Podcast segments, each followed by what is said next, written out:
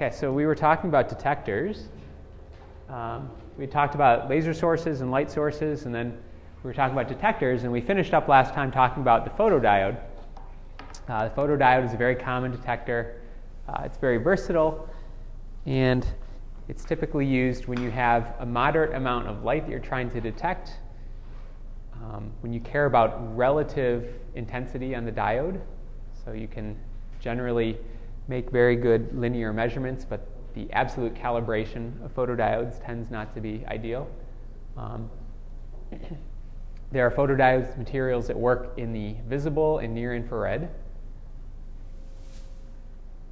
Um, and we talked about some of the parameters like the speed or the response time, the responsivity, and things that you could look up in the data sheet. So you knew a little bit about um, what, what to look for when ordering one of these for an experiment. Now, once you have a photodiode that's suitable for your experiment, that's not the end of what you need to know about it because using it properly uh, can be the difference, or how you use it can be the difference between getting correct and useful measurements and getting things that are, are not accurate. So, a few, we'll go through a few uh, tricks or tips on proper use of photodiodes as well as really any of the uh, detectors that we'll talk about. And then we'll go on and we'll talk about some other detectors photomultiplier tubes, avalanche photodiodes, um, which are both much more useful when you have extremely low level of intensity that you're trying to detect. And then we'll talk about um, uh, we'll talk about more methods for measuring uh, different types of measurements, so pulses, pulse lengths, um, things like that. Okay, so when you choose a photodetector, if you're trying to detect a beam, you generally want the photodetector to be much larger than the beam um, so that you get the entire power in the beam. Um, laser beams tend to have a Gaussian profile, and we went over this a bit last time. We said that within uh, one waist, the irradiance contained in that area.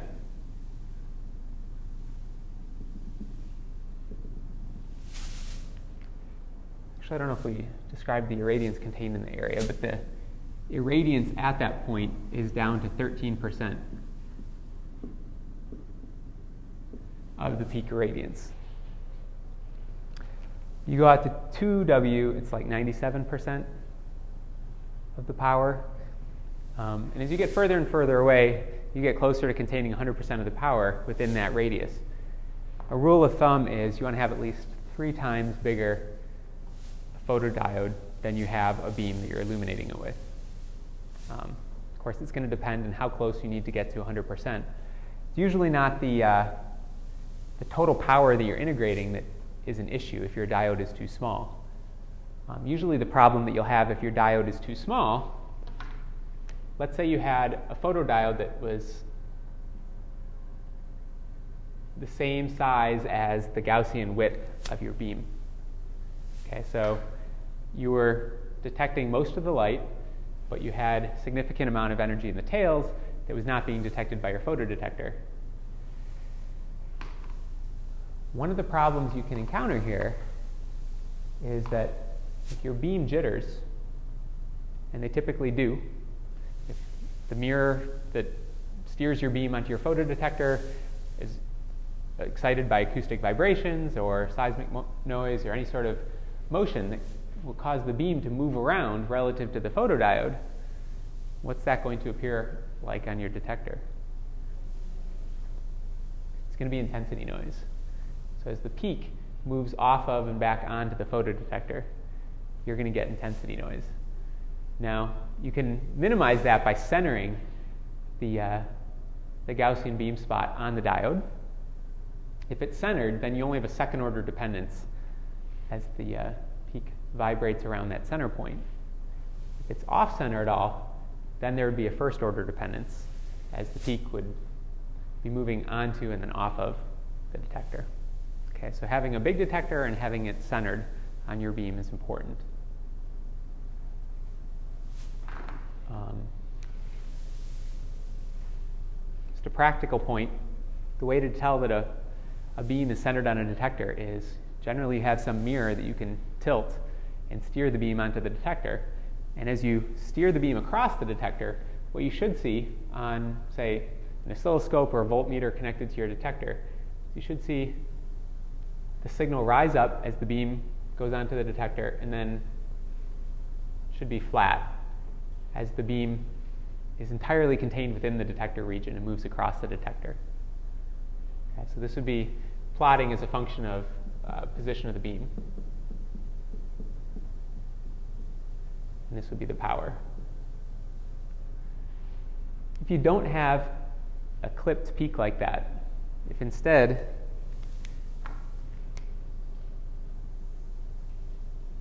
you were to see something like that, it means that at any point, as the beam is moving, it's either getting more onto the detector or once you pass this point further off of the detector. There's never a point where it's fully contained in the detector. Okay, so that's this situation in green is not desirable.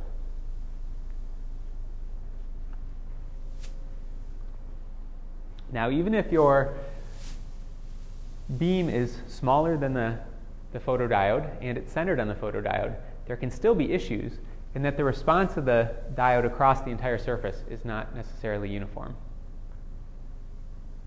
Okay, the biggest problem that can cause it to not be uniform is dirt, dust, and cracks. Those are localized and can produce the same types of problems you'd have if the beam were bigger than the, the detector. So if you had,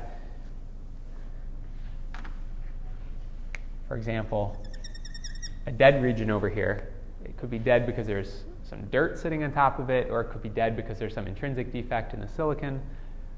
Um, then you're going to have a little hole in your spatial sensitivity profile right here. And as the beam center moves closer to that hole, it's going to reduce the amount of, of signal coming out of the detector. As it moves away and the power at that dead point goes down, you're going to increase the amount of signal you have. So that's a common problem, um, and it's generally easy to detect just by, as I mentioned over here, scanning the position of the beam and looking for a uniform signal coming out of the detector when the beam is centered on the detector.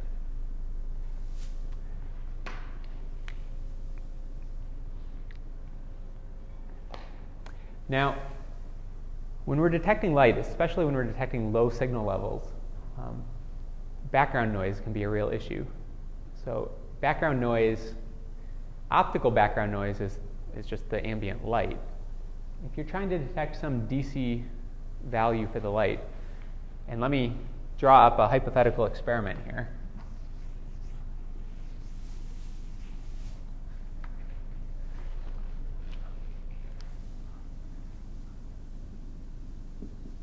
Let's take a laser and imagine shooting it into a gas.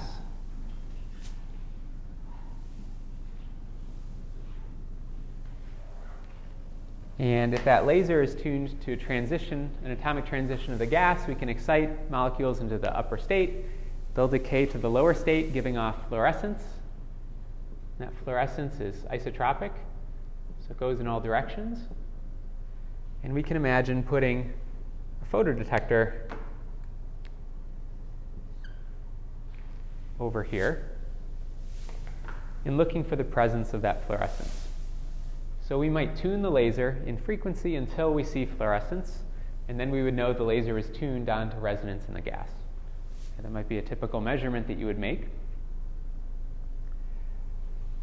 Now, fluorescence is just this background light coming from your source,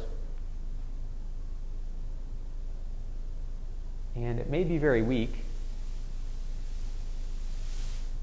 Unlike the laser beam, which is focused in a beam, this fluorescence is isotropic, it's scattering in all directions, and the energy in the fluorescence, or the power in the fluorescence, is certainly less than the power being put in by the laser beam, which may be a few milliwatts. It may be a small fraction of that. So we may be looking at a, a, a trace background that could be difficult to detect, certainly when you're doing it in an environment where there's room lights and such. So certainly you can shield ambient light, you can turn off room lights, you can put um, You can put shades over the uh, detector to try to back minimize the uh, room light. There's something else that's a little more frequently done, and it's, uh, it's a very common experimental technique, but it's also something that, although you might not think about it, is, is actually something that we do all the time to, to figure out if a light is working. You flip it on, flip it off, flip it on, flip it off. If I wanted to check if this light switch controlled anything, I could flip it on, flip it off, and maybe I'm not in a place where I can see the light directly. Right? So maybe my porch light is connected to a light switch, and I don't know if the light's working, um, but I can't uh, look out the porch and actually see the light. If I flip it on and flip it off, I might be able to tell whether I see a blinking out there, right? Whereas if I just turn it on and look out, I can't tell if the ambient illumination is due to the porch light or the street light or the moonlight or what. But if I turn it on and off and I see the ambient illumination blinking at the same rate I'm turning it on and off, I can be pretty sure it's because the porch light is working. And you typically do the same thing in these types of experiments where when you have um, a low amount of light, such that the ambient light can be significant, you modulate the signal you're trying to detect, and then you look at some higher frequency where there is not so much light energy present. Okay, so we could, for example, put a chopper on this laser beam. So a chopper is just a spinning disc that has holes cut out of it. So it does exactly what it sounds like. It chops the beam. So you might spin this at, say, 1,000 hertz, and maybe it's got four holes in it. So the laser light will be blinking at 4,000 hertz, 4 kilohertz. Then you should see this fluorescence also have a spectral component at 4,000 hertz. So whatever signal you detect, when you look at the fast Fourier transform of it on an oscilloscope or on a, a spectral analyzer, you should see a component at the frequency with which you're chopping. And there's devices that are designed specifically to do that type of measurement called lock-in amplifiers that we'll talk about in a few minutes.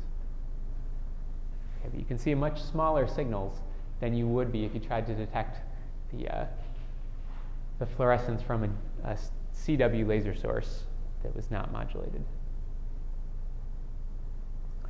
So those are some of the methods to get around the optical noise. Um, but there can also be electronic noise due to, well, due to all sorts of things at low frequency. The amplifier circuit, um, all electronics have low frequency noise. And so you may find that it's necessary to use a different type of electronic system. We'll talk about the photomultiplier tube and its, um, its high voltage system and its, its uh, large gain in the tube. Or you may find it necessary to modulate your signal to get away from the uh, electronic noise at low frequencies.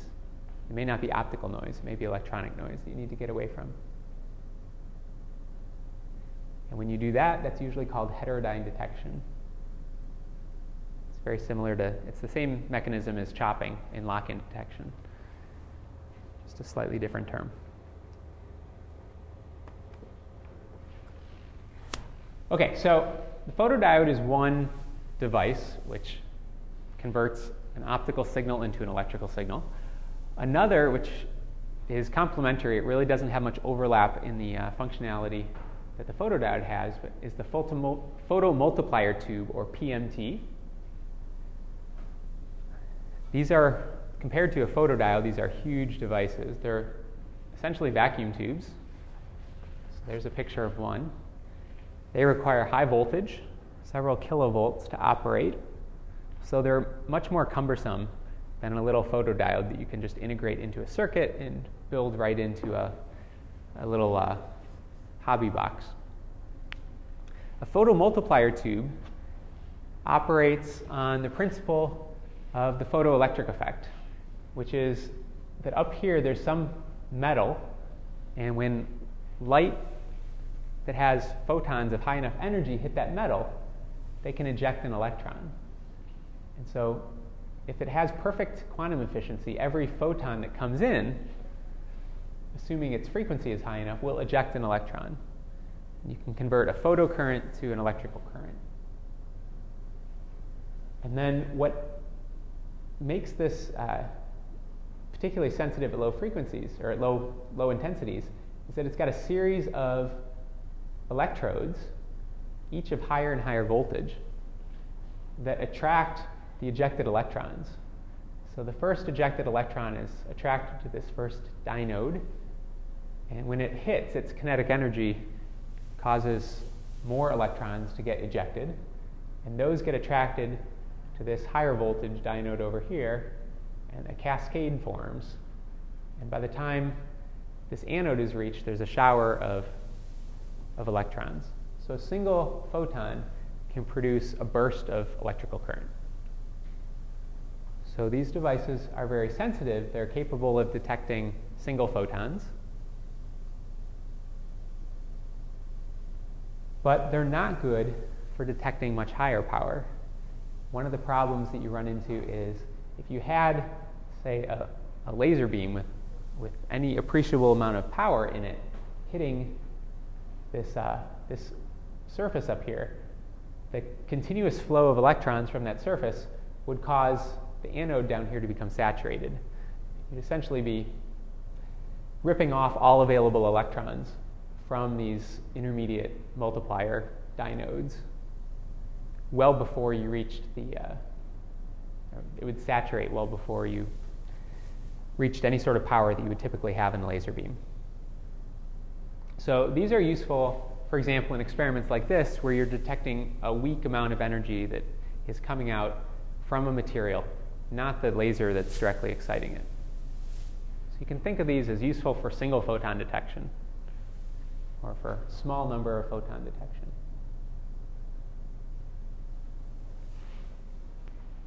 Now, these aren't perfect. The quantum efficiency isn't ever 100%. Um, you can see it's plotted here as a function of wavelength. And so you can get different photo, multiplier tubes that have different spectral characteristics. Um, but they all have some frequency or some wavelength below which they work. They won't work above that wavelength because there won't be enough energy in the photons to excite that first electron due to the photoelectric effect. So they all have a sharp cutoff at higher frequencies.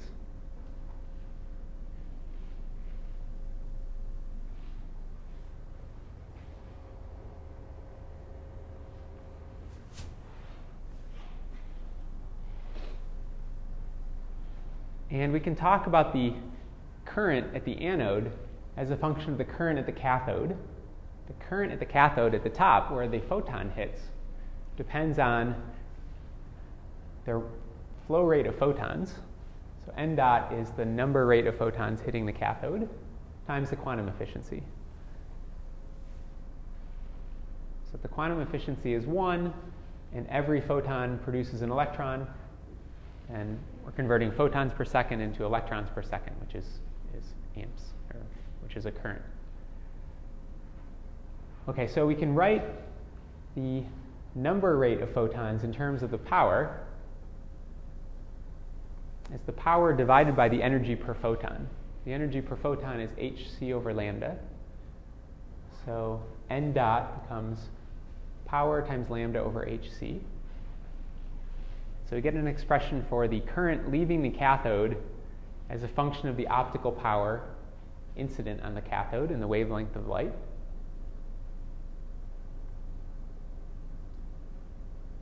And then when it goes through the photomultiplier tube, when the, when the single electron gets amplified by the series of dynodes, it experiences some gain, which we'll just call G, be several thousand. And that gives us the photo or the electrical current at the anode.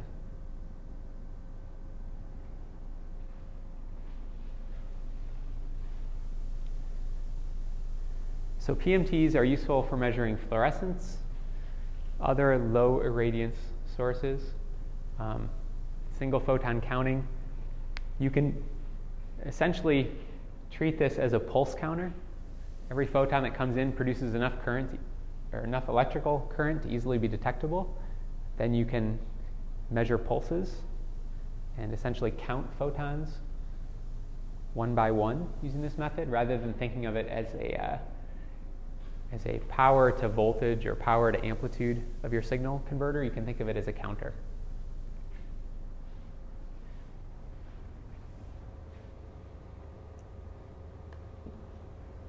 Okay, so there is now a solid state device that's basically equivalent to the photomultiplier tube.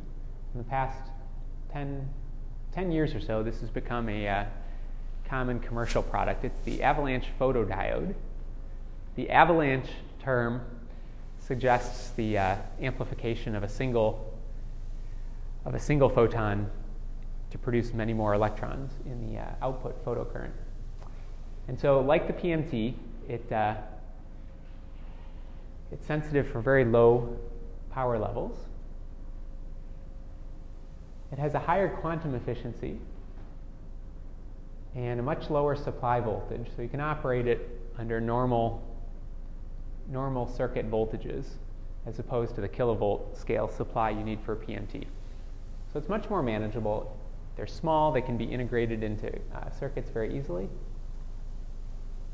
But the fact that they're small sometimes a bad thing. If you're trying to detect, for example, fluorescence or um, light which is which is not intense in part because it's spreading isotropically. One of the things you'd like to do is have a big detector to detect as much area as possible to improve your uh, detected signal level. And so these typically are the same size as, as photodiodes. They're from 10 microns to 10 millimeters in size.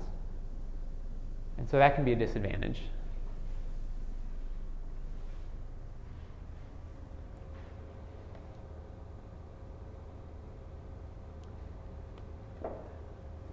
Okay, two more types of detectors we'll talk about. The microchannel plate is, again, very similar to the concept of the photomultiplier tube, except that you have a, a plate where there's these microchannels cut in it. A voltage is applied across the plate, and the idea is the same that a incident photon striking the top surface ejects an electron from that top surface, and the, the voltage gradient across this plate from the top to the bottom causes the electron to get pulled down, and if it collides with a wall, it can eject multiple electrons. And so you get a cascade of electrons producing a much larger electrical current at the bottom than you have at the top. And so this type of detector is built in an array, which makes it useful for imaging. So the other detectors just detected power in a single element. Um, this is capable of, of doing imaging, and one way to do that is put a phosphorescent screen in the bottom, and then the flow of electrons coming through these channels illuminate the phosphorescent screen just the way a CRT television would work.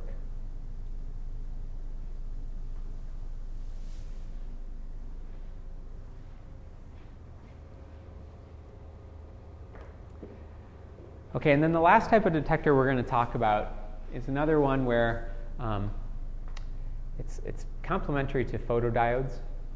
Um, photodiodes are perhaps the most common type of detector that you'll see in, in uh, optics labs. But the thermal detector is a device that, um, unlike the photodiode, where there's some quantum effect where a single electron is being produced by a single photon, a thermal detector just measures the power absorbed in the detector by measuring the heat, the temperature rise of the detector itself. Um, there's a few reasons why you might want to do that. One is it's completely or virtually completely insensitive to wavelength. Essentially, you have some black box that the light goes into, and as long as that is black and opaque to the wavelength you're interested in, it will absorb the light and it will then increase its temperature based on how much power is in the light. Um, there's not a lot in that process that can screw things up. So it's capable of handling much higher power, certainly much higher power than a PMT, much higher power than photodiodes. Um, they'll tend to saturate as well. And the nice thing about this is it's, it gives you a nice absolute measurement. Where the other detectors we've talked about so far generally require some sort of external calibration in order to be able to say anything about the absolute power being detected. They're generally very useful for relative power fluctuations. Um, but you can see even from talking about the amount of power captured by a finite size detector, um, there's already one source of uncertainty there. If you have a small detector and a large beam, um, there's many more sources of, of scaling that need to be understood in order to make absolute measurements with other types of devices. A thermal power meter, if you measure the temperature rise of a material, you know how much heat was put into it. And you can easily relate that to the power in the optical beam that heated it up.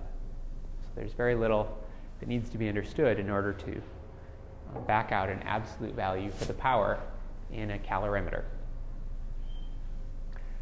Okay, so imagine this is an absorber.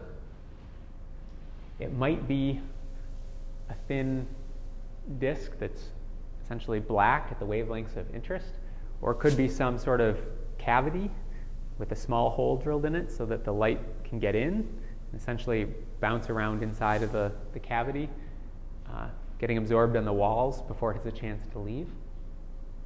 And we'll see reasons why you might want one or the other in a minute. Um, and so some fraction of the incident light is absorbed here. Ideally, that fraction is 100%, or is, is 1. That causes the absorber to heat up due to the added thermal energy. So the amount it heats up depends on how much power you put in, but it also depends on um, how much thermal capacity this absorber has. So if it's small, then a given amount of heat will change its temperature much more, and it'll be a more sensitive instrument. But if it's big, you can make something that captures all of the light a little bit more easily. So there's a trade off there. And essentially, what you do is you measure the temperature of this and relate that back to the optical power. Okay, so a few equations that govern the processes. Um, the incident power is P, and if we allow a fraction of that eta to be absorbed, so eta is the efficiency of all of our detectors. We're always considering this the quantum efficiency, the fractional number of photons that are being absorbed. So this is the power being deposited as heat. That has to go somewhere. And there are essentially two places it can go. It can go into heating up the absorber, or it can go into heating up the surroundings. Right? And both of those processes will happen. So heating up the absorber occurs when you have a material of a specific heat capacity, C sub A, then the um, amount of thermal energy in that material when it changes its temperature by an amount capital T, or D capital T, uh, looks like this. If we, we for a moment ignore the per, per unit time part of it, it would say if we put in a certain amount of energy, we get a certain amount of temperature change. But we're not putting in energy, we're putting in energy per unit time. So we get a temperature, not a temperature change, but a rate of temperature change. So we leave the beam on, the temperature continues to rise according to this term. Of course, as the material gets hot, it will transmit some of that heat to its environment. And so We'll describe the heat transferred to the environment by some effective thermal conductivity G that depends on the difference in temperature between the absorber and the surroundings. So if the absorber is well insulated, then G will be small, and there won't be efficient heat transfer to the surroundings. And then likewise, if G is large, the heat will quickly be transmitted to the surroundings, the more heat gets transmitted to the surroundings, the bigger this term and the smaller this term, the smaller the change in the temperature. So if we consider what happens if we have some power, which is a sinusoidal function of time, there's some average power, and then there's some fluctuation on top of that that we might be interested in detecting. We can put that power into this equation. The left side depends on time, the right side depend on, depends on time. It's a first order differential equation. So we can solve that, and we get a temperature for the absorber, T sub A, that depends on the surrounding temperature, plus some additional change due to the incident power. The magnitude of that change is given by this expression here. This may look familiar to you from the classical electron oscillator model where we're solving differential equations for the magnitude of the uh, electron displacement. This time I'm not going to go through the math. I'll just quote the results. But we see that eta p naught a is the amount of power absorbed at frequency omega.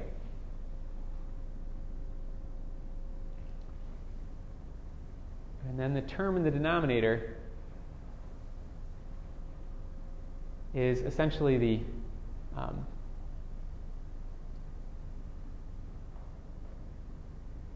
the coefficient between the absorbed power and the change in temperature.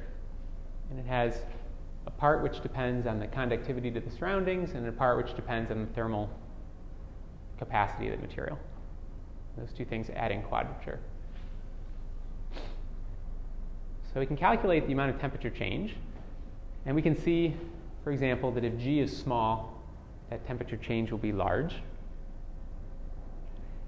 And if the the mass is small, that also will produce a much larger temperature change. So those are desirable quantities to have small in terms of the sensitivity. That's a reason why you might make this absorber very, maybe like a thin disk, uh, very thin, just thick enough to absorb the light without being transparent, and just wide enough to capture all of the light that you're interested in detecting. There's also this phase term that gets added to the fluctuation in temperature, the time dependence of the fluctuation in temperature relative to the driving power. Okay, so there's a phase delay. And understanding about the little, a little bit about the phase delay will tell us a little bit about the, the temporal response of the system. So that phase delay is given by the arctangent of the um, thermal conductivity terms on the top, or the thermal capacity terms on the top, and the thermal conductivity term on the, in the denominator. So what we see here is a small g, a small conductivity to the surroundings means a large value for tangent, or means a large, va- what did I say? Did I say small g or big G? Small g means a big value for phi.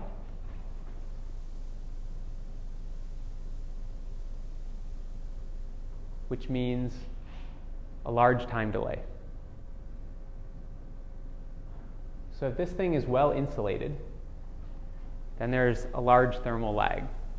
Same thing with a house. If a house is well insulated, and it gets hot out, you don't feel it right away. You don't, it takes a couple days of being hot outside before the house starts to get hot. Um, and that's the case here as well.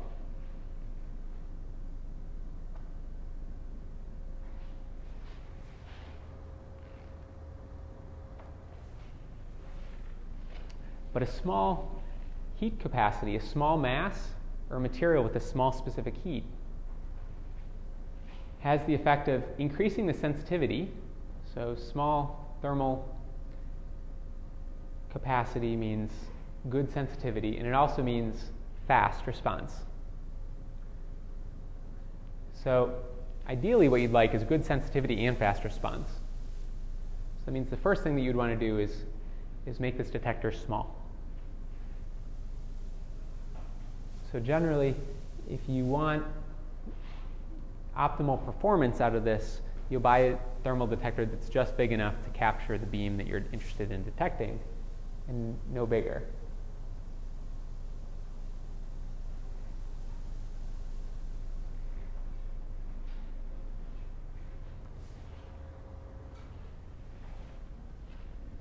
Having it well insulated helps the sensitivity, but it doesn't help the uh, temporal response. So in practice, you can make these things out of thin films. So a little thin film of graphite that's a few microns thick. That allows it to be pretty fast. Um, the disadvantage is it makes it more easily damageable. You get higher temperature changes, it's easier to damage the material. It doesn't have the mechanical strength either. Um, so for the thin disk, for the thin film detectors, about one watt of power is sort of the reasonable limit. So that's, that's a lot of power compared to like a PMT or even a photodiode. Photodiodes might only handle 1 to 10 milliwatts. Um, but it's certainly not enough power to detect an arbitrary laser system. So there are lasers available that go to kilowatts of power, of average power. So if you were working in a high power laser lab, you probably wouldn't want to have a system that had that limitation. Um, you might find that rather than making the, the mass small, you'd be better off to make the, uh, the device well insulated, lowering G, and just accepting the fact that it's going to have a slow time response using it to measure absolute powers, not rapidly changing power fluctuations. So you can make G small, um, but there's a limit to how small you can make G. That comes from the fact that even if there's no, no medium which can support thermal conductivity to the surroundings, there's still black body radiation. If this heats up, it's going to be giving off black body radiation, and it's going to be giving off more than it absorbs it's going to radiate away energy. So the amount of power given off by black body radiation is uh, from the Stefan-Boltzmann law. The area of the, of the uh, absorber or the emitter times epsilon sigma. Sigma is the Stefan-Boltzmann constant, or the uh,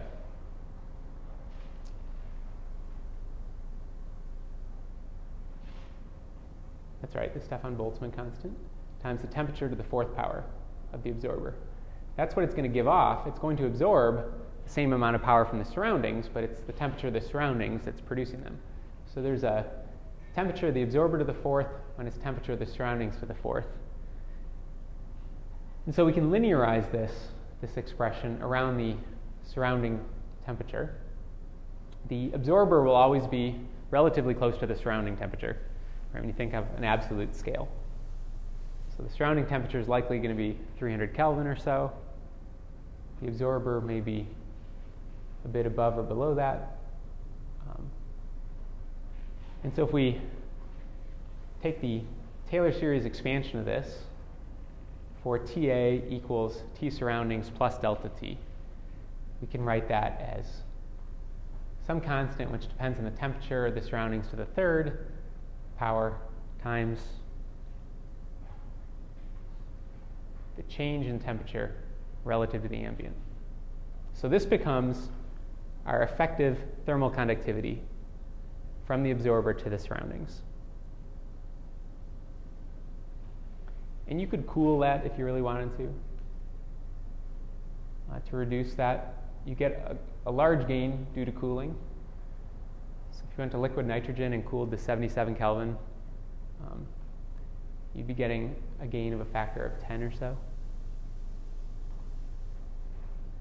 And that sets an ultimate limit on how low you can make the thermal conductivity.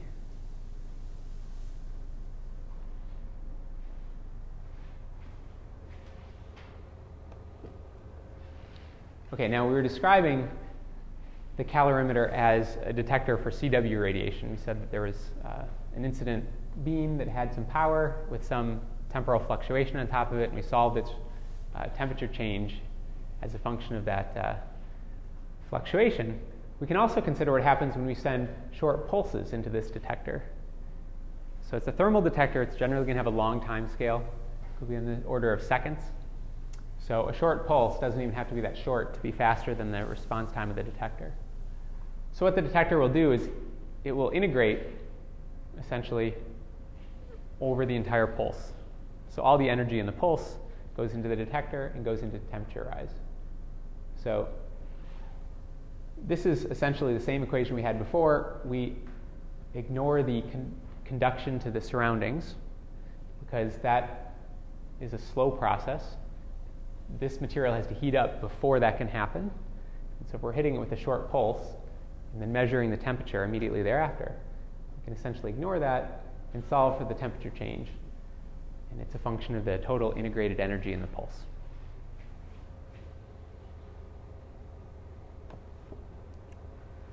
Okay, so those are all the types of detectors I wanted to talk about. And we'll go on and talk more about some of the uh, proper usages of the detectors, sort of where we started out. And once we finish that, we'll leave detecting the irradiance and we'll move on to trying to detect the wavelength, talk about how that's done. So, any questions about the different uh, detectors up until now?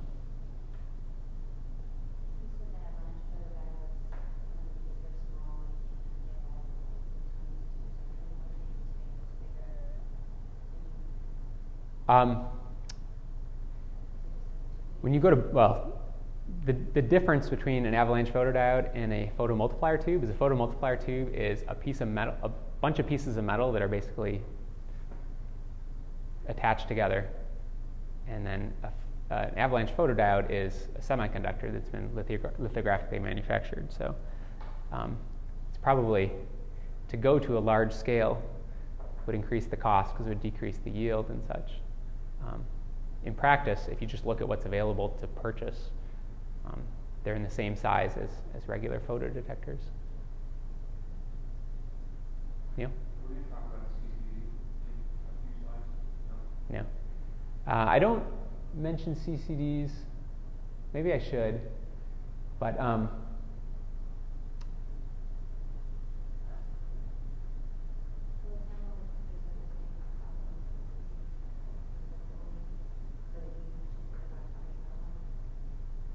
Because of the what problem?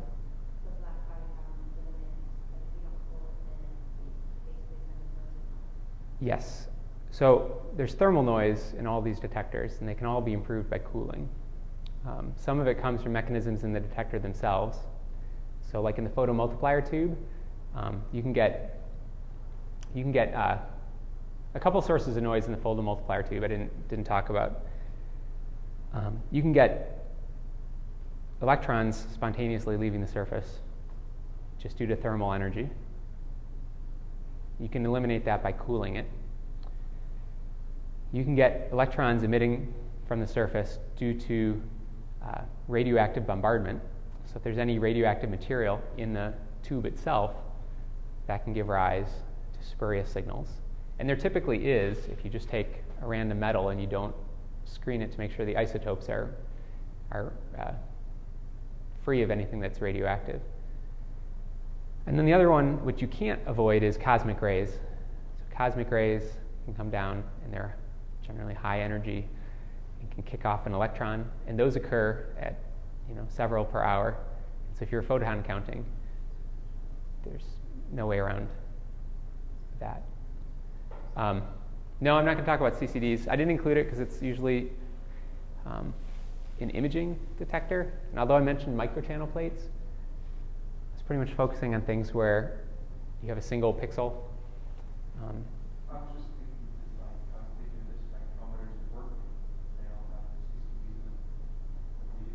yeah.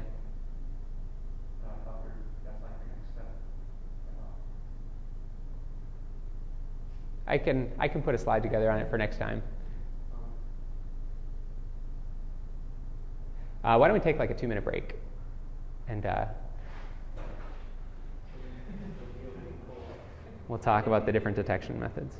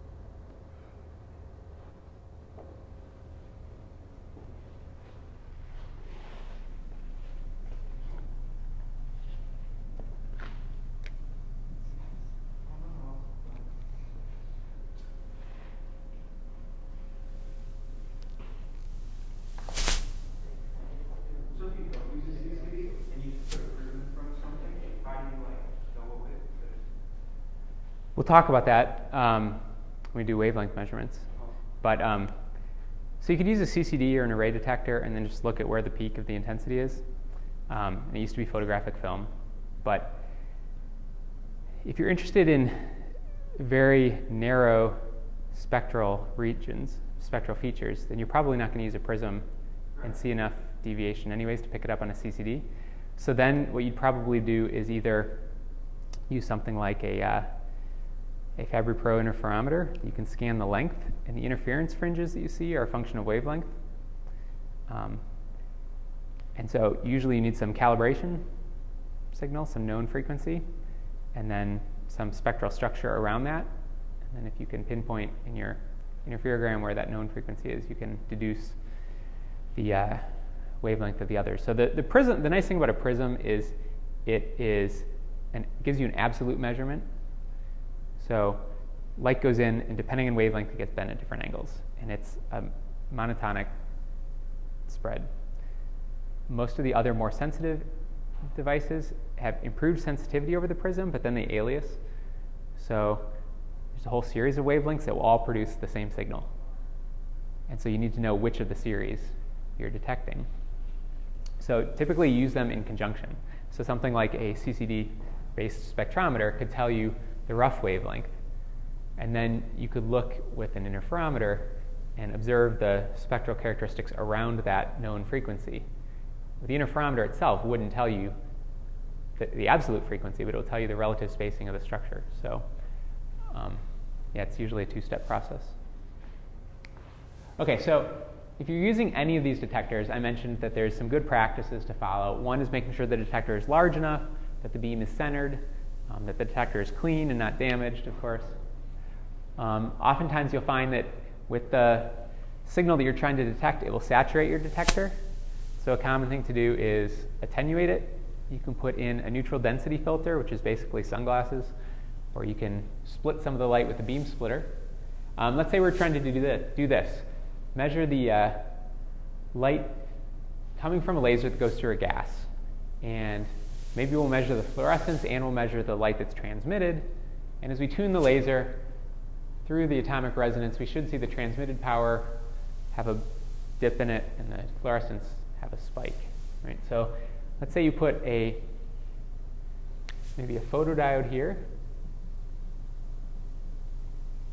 You're going to be measuring relatively uh, high intensity power or high intensity radiation coming from the laser because you're looking directly into it. This detector is looking at the fluorescence coming from the gas. It's less direct and there's much less irradiance there, so this might be a photomultiplier tube. And then you might find that the photodiode is saturating, which may or may not be obvious. Typically what you want to be able to do is somehow adjust the laser power and see if the signal from the photodiode adjusts accordingly. So maybe you have a, a neutral density filter that cuts the power in half. that would be considered an ND3 filter. The uh, number of decibels of attenuation is described as the density. So 3 dB of attenuation would cut the power in half. If you place it here in front of the laser, your photodetector signal should drop in half. Okay, if it doesn't, keep putting in filters until you reach the linear regime of the photodiode. Then, once you've got all those filters in place, it's tempting to just do the experiment and tune the laser frequency. Maybe you've got some knob that you can tune that on, and then measure as a function of frequency power from the photodetector. Um, you don't want to do that, or at least not like that. It's better to put those neutral density filters right on top of the photodiode. So the reason is you're also going to be attenuating the ambient light, not just the laser light. What you don't want to do is attenuate the signal more strongly than you're attenuating any background noise. So if you put it right in front of the filter, or the filter right in front of the detector, you attenuate both by the same amount.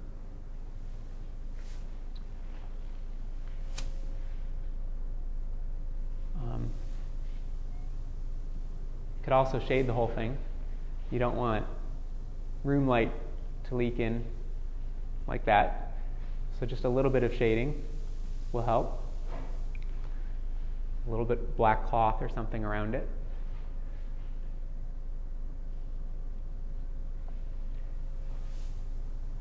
You may find, particularly if this laser is like a dye laser that can tune over hundreds of nanometers, that this plot, even if there's no spectral content due to the gas, what should be a uniform response is not. You might see something like this. It may be tracing out the quantum or the spectral sensitivity of the detector if you can tune over a large enough region. So you may need to account, uh, to account for that if you're trying to, to get um, some absolute measurement here. You can either account for that in software analysis or software afterwards by compensating for the uh, spectral response, or you can put in certain filters that have the converse behavior.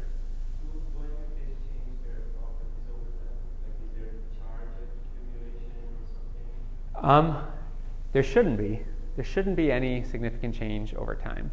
The things that will happen over time is dirt and cracks. And particularly if you're using these neutral density filters, that can be an issue. Anytime you have a neutral density filter in front of your detector, you have to be aware of the possibility of cracks because A, the reason you've got the neutral density filter is because you're using high intensity light. It's, gonna, it's saturating the detector. Um, and that means, especially if the light gets focused onto the, the neutral density filters, it can burn holes in them. If a piece of, even if it even if it's sitting there fine, a piece of dust falls in the intense light, it can burn that up and produce localized heating that cracks the glass, something like that. If you get a crack, even a microscopic one, the problem is it lets light through without attenuating it. And so um, you might get a very large signal when the beam is centered on that crack. And typically, when you're aligning photodetectors, what you do is you align it to the biggest signal. And you don't want it aligned so that it's just going through that crack. Right? So there can be things that change versus, as a function of time, but it shouldn't be the intrinsic properties of the photodetector. Well, it's very noticeable, but you have to know what you're looking for in order to notice it as a problem. So it's very easy just to align things, and all of a sudden you get this huge signal. Say, oh, I'm really well aligned. And it may be that you're really well aligned, or it may be that you're really well aligned to a crack or a hole or something that shouldn't be there.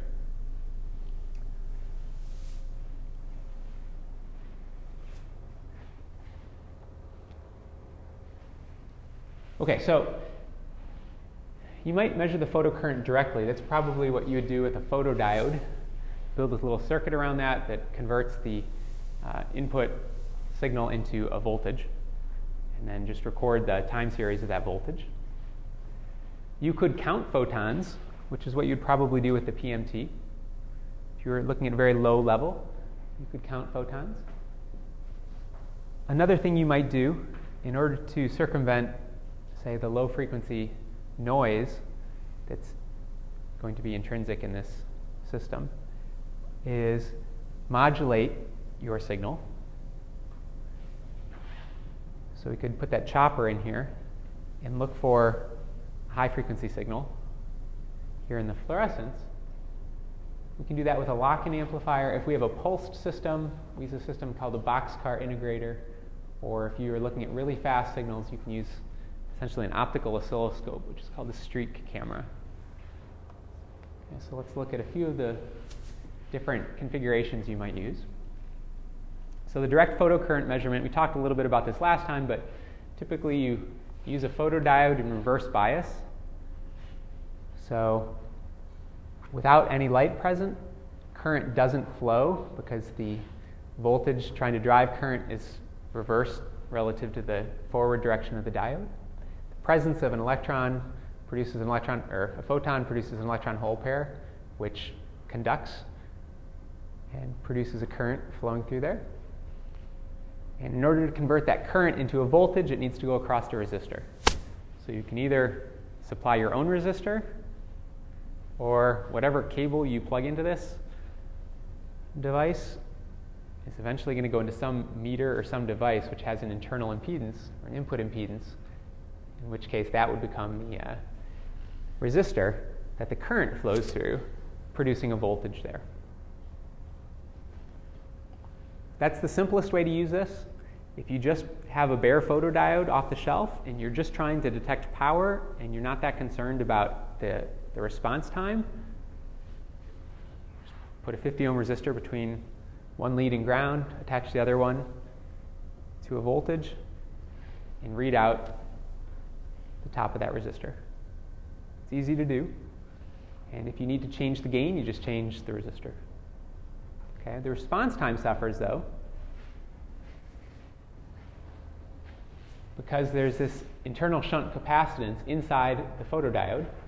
It's just the intrinsic capacitance between the electrodes that at high enough frequencies will be the path that the photocurrent takes to ground. So you don't get, at that point, at higher frequencies, you don't get the full voltage drop across the resistor. And so that starts to suffer at high frequencies. You can circumvent that with an op amp circuit that looks like this, called the transimpedance amp. So even when the effect of the, next, of the intrinsic capacitance is included, there's still a low impedance path to ground here that the current can take. And then it gets pulled through by the op amp through this resistor. And this resistor is the one that then would determine the voltage you'd have here at the output. So these circuits you can look up. You can look up online in the data sheets for the different photodetectors or in uh, any optics or any text that deals with optics and electronics.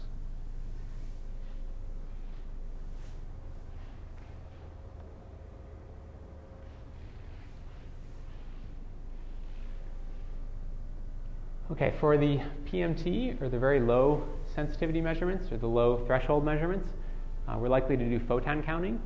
You can essentially use the photocurrent that comes out of the, the uh, PMT as a trigger for a TTL signal. A TTL is just a 5 volt transistor transistor logic signal, so it's a digital signal.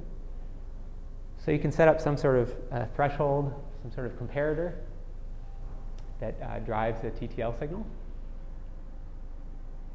And one of the reasons you do that is net wave fluctuations in the uh, gain of the detector or saturation of the detector don't affect the measurement. It's a digital measurement, it's either on or off. You're either detecting a photon or you're not. Um, the rate at which you count, though, is going to be limited by how long you're averaging in your uh, comparator and by the rate of dark pulses. I said that you're going to have usually several pulses due to cosmic rays per hour. So you don't want to integrate over so long a time that you're going to be essentially measuring dark current all the time.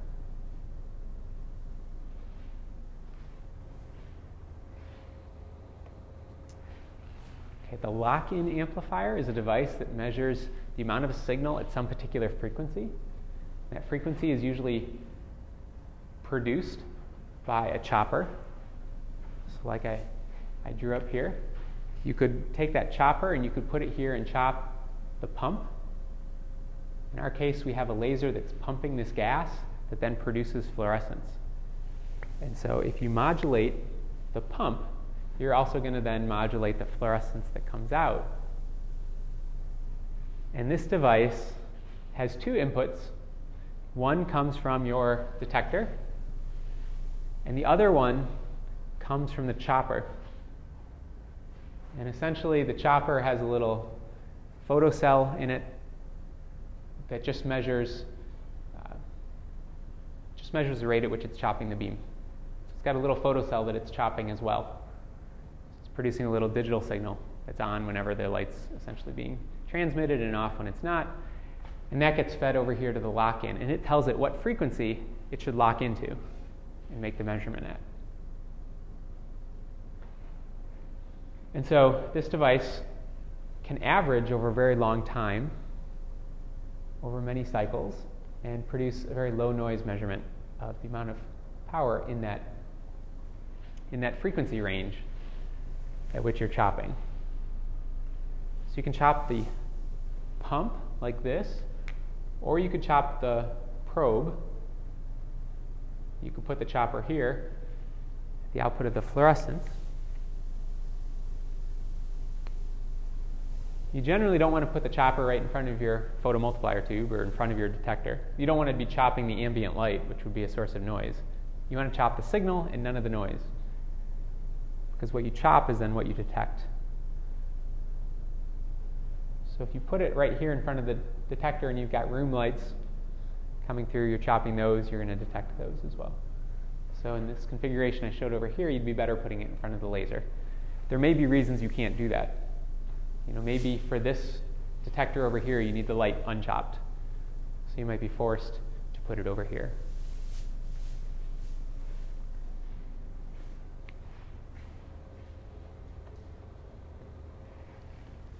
You're measuring repetitive pulses that are short, one of the problems is in order to reduce noise, you'd like to average your signal over a long period of time.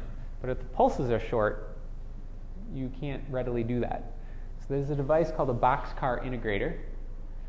And what it does, as long as the pulse is repetitive, it samples a particular point on the pulse for many successive pulses.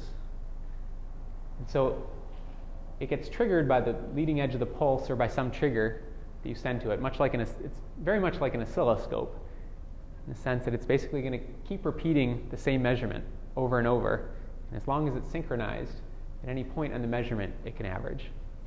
That's what an oscilloscope does as well. So it might be triggered by the leading edge of this pulse, it has an adjustable delay. So you might have it delay a certain length of time, measure over some short time window, average that signal, and average it with the next pulse and the pulse after that and the pulse after that. So it would always be averaging this part of the pulse and then as you adjust the delay, you could measure a different part of the pulse. And as you sweep the delay from zero to the full pulse width, you could map out the shape of that pulse, doing averaging on each measurement over many pulses. So you could reduce the effective noise in that sense.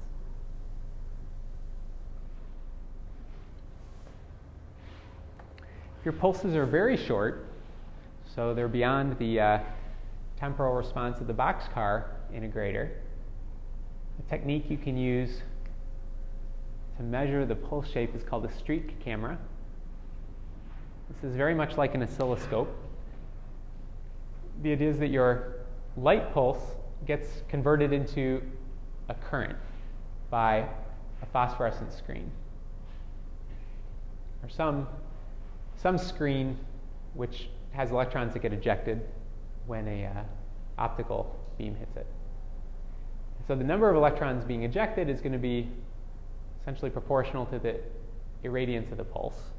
So if this is my input pulse, you can sort of see that shape mapped out on the, the density of electrons being ejected. And then if you accelerate those towards the screen with some static voltage, they would produce a spot on this phosphorescent screen. And now if you apply a time varying transverse electric field, you can get this uh, longitudinal distribution of electron density to be converted into a transverse distribution. So on your screen, you could see the intensity of the pulse plotted as a function of here as a function of position, but that position would represent time. So it's an analog measurement, but it's a method of visualizing very short pulses. There are other ways to deal with short pulse detection. Neil, you know of a couple.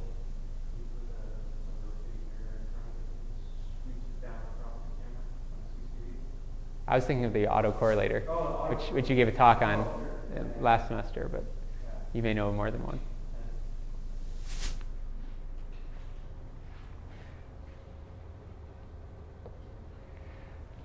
Okay, so um, those are different devices you can use to detect different types of pulses or beams.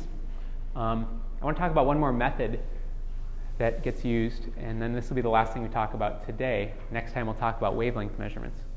Um, but frequently, you'd like to make some measurement, and the detector you're using is not linear, or you don't understand its properties very well,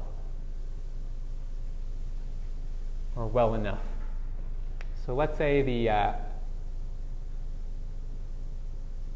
want to call it the uh,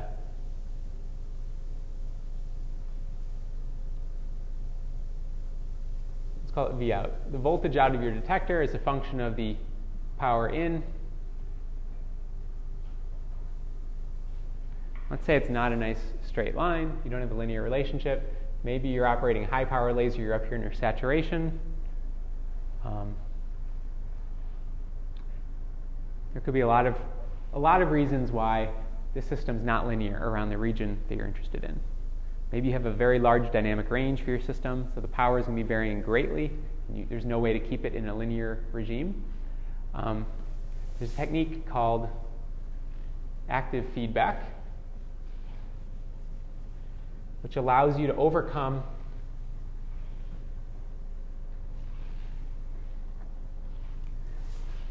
uncertainty in the response of the detector if you have an actuator that you have much more um, confidence in. So let's take an example of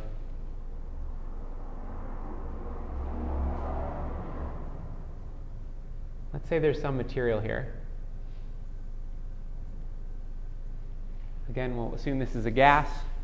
Maybe this is a gas that's not just a sample that we've prepared ahead of time, but maybe this is something that we're measuring in real time, like gas coming out of the tailpipe of a car. Okay, and so there's going to be properties of this that are dynamic. So maybe we're measuring carbon dioxide or something, and the amount varies tremendously when the car is idling or not or whatever. So let's say we're at the EPA doing tests. And we've got a detector which has some sort of response like this. It's not linear, so we can't just measure an output voltage and relate that to the parameters of the gas that we're trying to measure. Um, what we might do instead is build a circuit where you measure the output voltage, and then you have some comparator that compares it to a reference voltage. Okay, so let's say it's some reference voltage. Say how much above or below is it than that? And if it's above it, you then attenuate the laser. If it's below it, you amplify it. So you have this produce negative feedback. So you've got some sort of modulator here.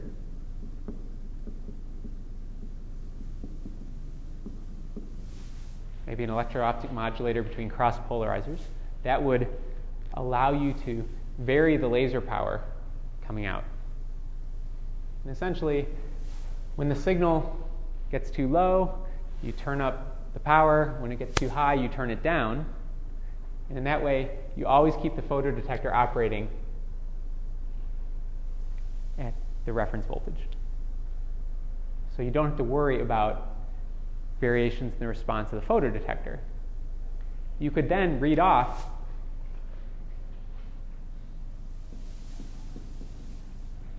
the signal you're using to drive your modulator. And if you know the response of this modulator better than you know the response of the detector, you can convert that signal into a measurement of how much the power fluctuated. Right? In the absence of any power fluctuation, this output voltage, let's say, is zero. The power fluctuates up, let's say this voltage goes down, the power fluctuates down, that voltage goes up. Measuring this output voltage then gives you a measurement of what the of what the gas is doing to the laser.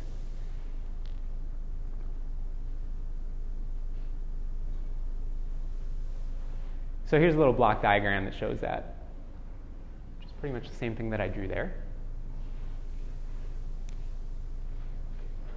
If you put in an element that amplifies your round trip signal, and if you have some signal here, the detected voltage, and this is detected voltage minus the reference voltage, and this is G times the detected voltage minus the reference voltage. And the efficiency at which that gets converted into an optical signal, I'll call A. And then the efficiency at which that gets converted into an electronic signal over here, I'll call B.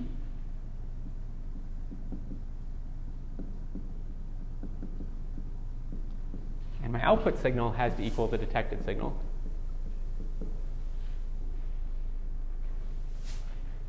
And I can solve for the detected signal.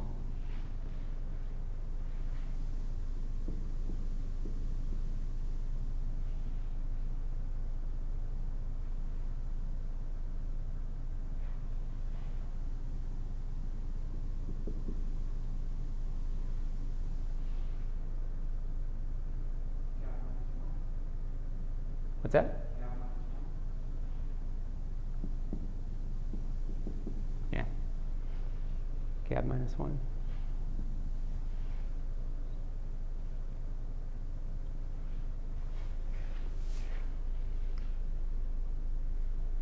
And so, if GAB is much greater than 1,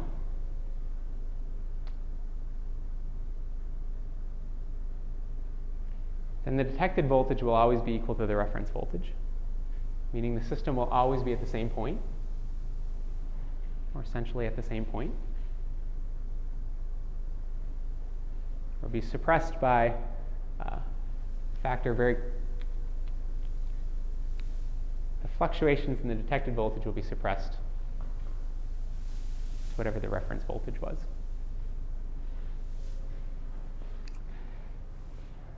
Any questions? Okay, next time we'll talk about how we do wavelength measurements.